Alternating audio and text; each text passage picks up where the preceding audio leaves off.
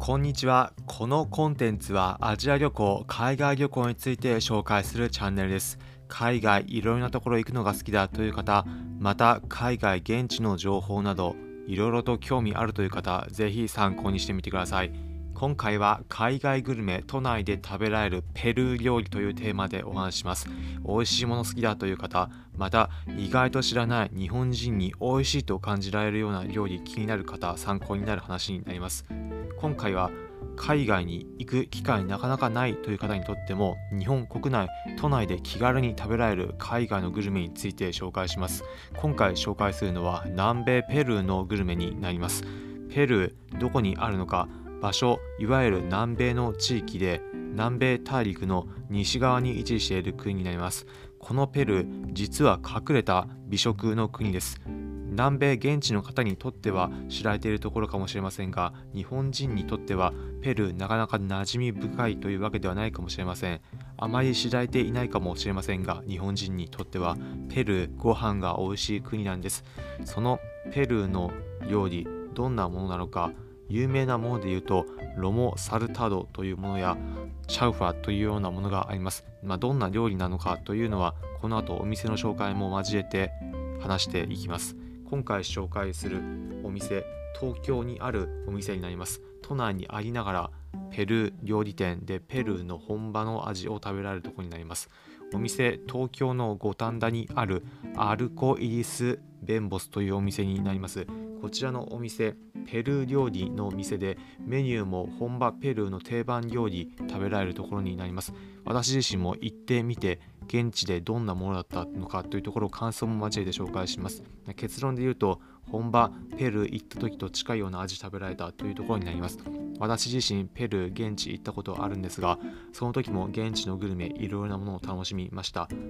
有名なところ代表的なものとで言うとロモ・サルタードというグルメになります。どんな料理なのか一言で言うと牛肉だったり野菜を炒めたペルー風のグルメになります。一緒にライスついていて食べるのが定番の形になります。このロモ・サルタード実は日本人にとって食べやすい味なんです。まあ、というのもいわゆる中国系だったりアジア系の味付け醤油に近いものを使われているいるので醤油ベースの味で食べられるというところなので日本人にとっても食べやすいんです。まあ、というのもペルー過去の移民の歴史もあって中華系の方々の影響も受けた料理があります、まあ、そういったもの日本人にとって中華料理が馴染みやすいようにペルー料理もこの中華系の影響を受けたものが食べやすいというのが日本人にとっての立ち位置なんです。他にもあるグルメ。チャウファというグルメあって、ま何かというと一言で言うとペルーのチャーハンです。もうそのものチャーハンになります。日本人にとっても馴染みやすいものでとても美味しくいただけます。他にセビーチェというグルメがあってこちら海鮮海産物などをマリネしたもので締めにレモンを絞って締めるというような形でこれも美味しいです、まあ、こういったものペルー料理で美味しいものありこの美味しいペルー料理都内でも食べられるのが今回紹介したお店になります。ランチタイムであればランチ特別メニューなどもあり、私自身行った時もランチタイムのメニューでロモサルタード食べられました。食べたもの、本場ペルーを思い出させるような味付けでした。皆さんペルー行ったことある方はもちろん行かれたことない方も今度いつか行こうかなというふうに考えている方も現地でどんなように食べられるのか想像することできるので都内行かれる機会あればこちらのお店行かれてみてはいかがでしょうかペルー日本人にとっても有名な観光地で言えばマチュピチュだったりナスカの地上絵などがあります、まあ、そういったところいつか行きたいなと思っている方もその思いを巡らすこと店内行くことはできるので店内でもそういったもの絵だったりも飾ってあること地図などペルーのものも店内には飾ってあるので旅行情緒を楽しむということもできるので都内行く機会ある方は行かれてみてはいかがでしょうか。ということで最後に今回のまとめです。今回は海外グルメ都内で食べられるペルー料理というテーマでお話ししました。結論。東京五反田にあるお店。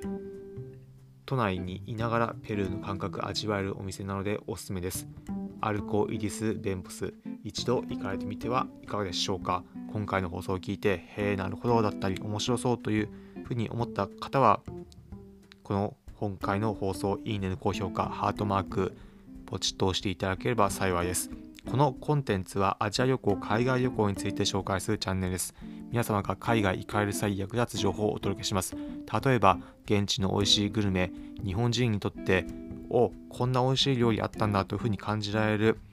グルメ情報だったり、現地のおすすめの観光スポット、絶景の見れる場所なども紹介していきます。おお面白そうだったり、また聞いてみようかなという方、海外旅行とにかく好きだというような方は、ぜひこのコンテンツ、フォローしていただければ幸いです。それでは今回お聴きいただきありがとうございました。また次回世界中アジア各地でお会いしましょう。